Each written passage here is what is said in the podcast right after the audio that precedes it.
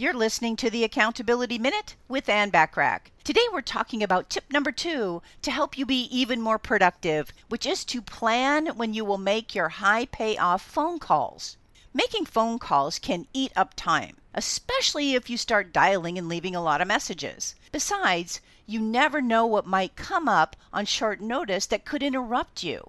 If you're trying to get 2 things done, plus being available to subordinates, plus trying to make phone calls, you will likely not be able to give any of the tasks the kind of attention that they deserve. So in order to maximize your efforts, consider scheduling phone calls for a particular time.